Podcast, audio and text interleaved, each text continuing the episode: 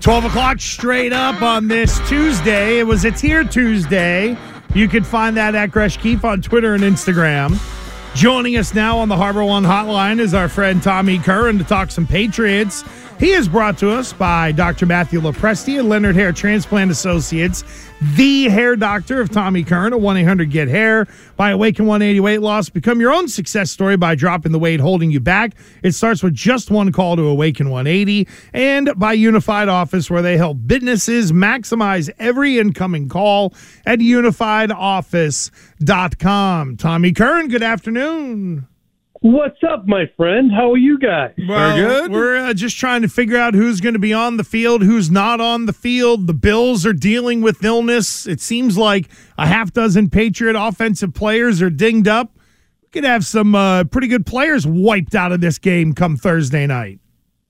Yeah, yeah, but I think really to me the upshot is not as much who is and who isn't out there.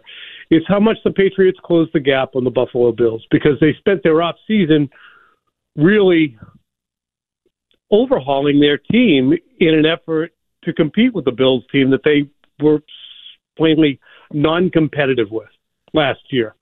So to me, it's you know we know the guys that are going to be out there. The quarterbacks are going to be out there for both teams. We know the prime defensive players, aside from Von Miller, will be out there um, for both teams, and we know who they are and what they are. How have the Patriots done in terms of trying to close their philosophical game plan and personnel gap with the Bills? What do you have more confidence in? The Patriots offense scoring a bunch of points against the Bills or the Patriots defense actually forcing multiple punts and making Josh Allen uh, not look great?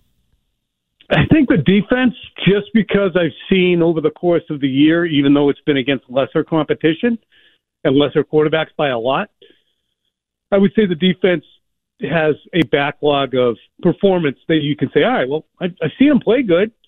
You know, offensively the other night, you can't say 382 yards passing and the efficiency that Mac Jones has shown since they said, please stop throwing picks, mm-hmm. um, has been discouraging. I mean, but still against a better defensive line, better defensive front, one that's closer to the Jets front than it is the Minnesota Vikings front.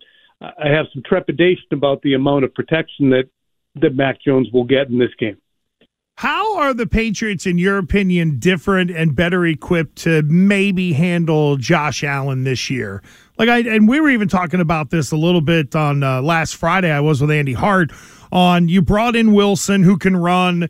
You have Julie. Er, I keep saying Julius Peppers. You have Jabril Peppers. It'd be nice to have Julius Peppers, but Jabril Peppers is another guy that can run.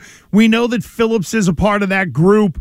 Is it really on the Josh Allen end of it, or is it more about some of the corners where Gabe Davis doesn't pants them? How do you see the Patriots defense being different this time around, specifically to the Bills?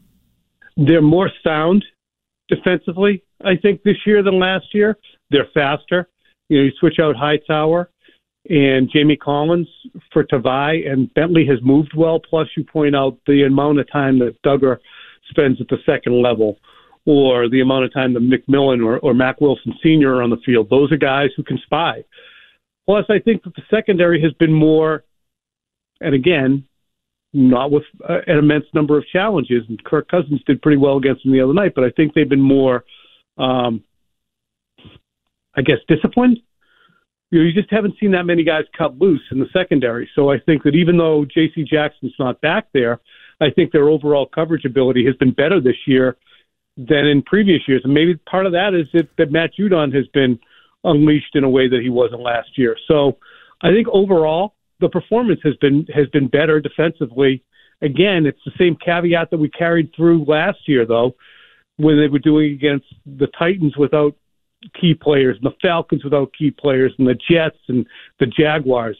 Which team are they? The one who can pound teams that are undermanned, or one that gets pounded when it goes against a good team? Well, and, and like with all that said, when you add all of it together, the uh, the defense and you know who they've brought in, the the offense and who's coaching the offense, and and the offensive line play, is this year's Patriots team better, worse, or the same as last year's team, which when you add the playoff game in went ten and eight. And it feels like this team could probably be record wise right around that. But I feel like for every plus that this team might have versus 21, then there's then a minus. And I, I, it's Uh, wildly similar to me, or no? last year's team was better in my estimation. Uh, The reason for that is something I've been detailing, you know, for a few weeks, and then went even further on it when Bill was kind of in denial about the penalty situation and the fact that his team let up a, a that, that didn't force a punt the other day, and he tried to contrive Yeah. that they actually had the. I mean, I I can't imagine rolling Cam Achord and the punt team crew out under the bus to defend the defense and the defensive coaching staff and to be wrong about it. I mean, nobody comes out looking good there. But you Right. not only do you roll them under the bus, you're, you're saying you're completely incorrect, denying that you were as bad as you were. So to me, when you look at this, get this: there's 196 of these plays in the last eight game. 196, either offensive plays that gained zero, one, or two. That's not very good. That's not going to help you out. No, No. no, no, no. So, or plays offensively that lost yards, penalties, turnovers, sacks. 196 of them in eight games. That's what is that? 25 almost Yeah. a game.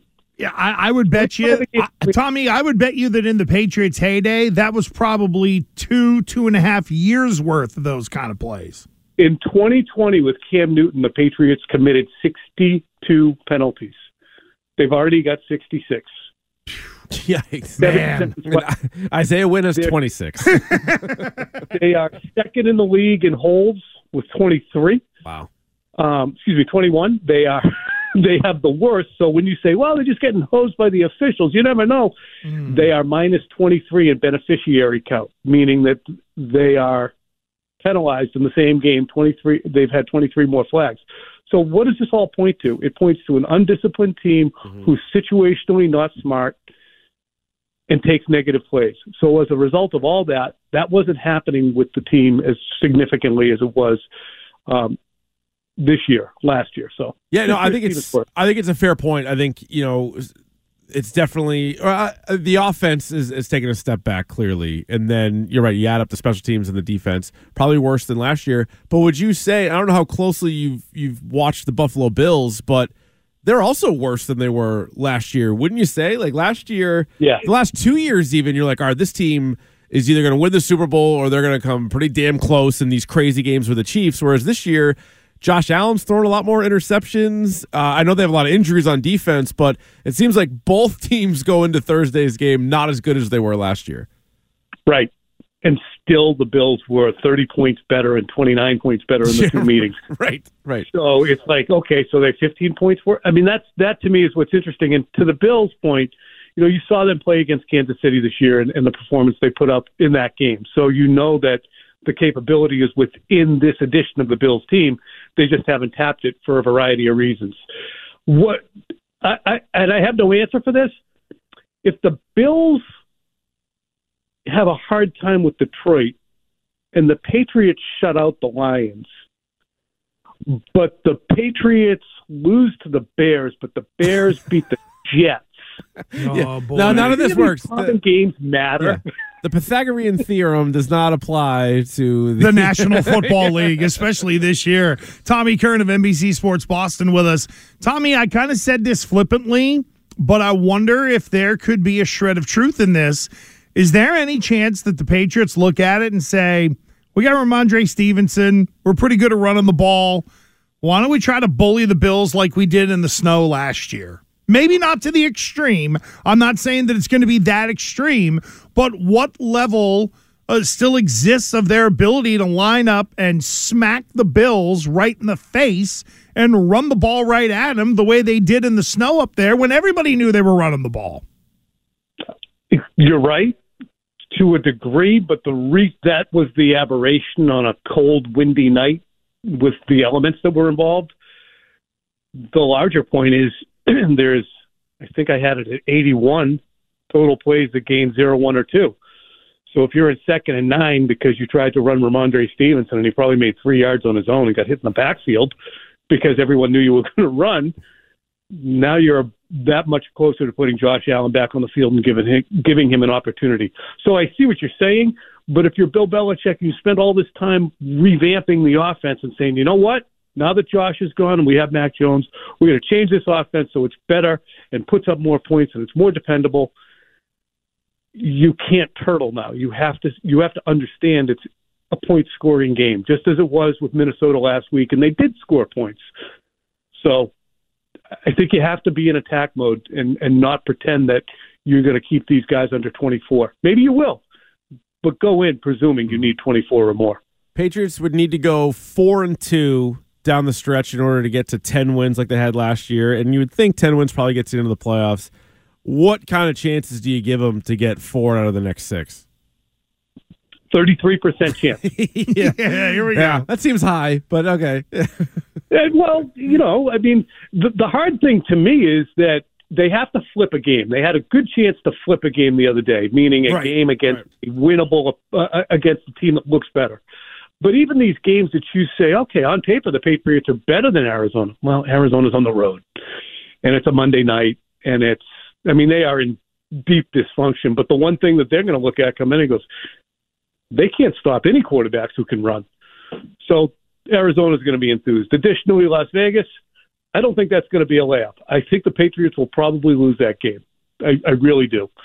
So the other games against teams that have better records than you, the Patriots' collective wins of the teams they have to play is 43. The Chargers, meanwhile, collective wins of their final six opponents, 29 collective wins. Patriots have a tough road. It'll it'll be interesting to see that uh, th- towards the end of the year how Miami has to play it because we know Right. that right like oh well Miami and Buffalo in theory Could be and must-wins you know and it, and it does make you wonder might they want the Patriots as the seven seed Well, because the thing. Oh, they lay down. and right like, they let- lay down on and let them in yeah, true. Well, with the one, with the only one team getting the bye now, how does that change? Doesn't really change anything. Always, you're going to have the divisional winners are going to be at home in the first weekend. So yeah, you're right. That's that's what matters for Buffalo and Miami in the final two games.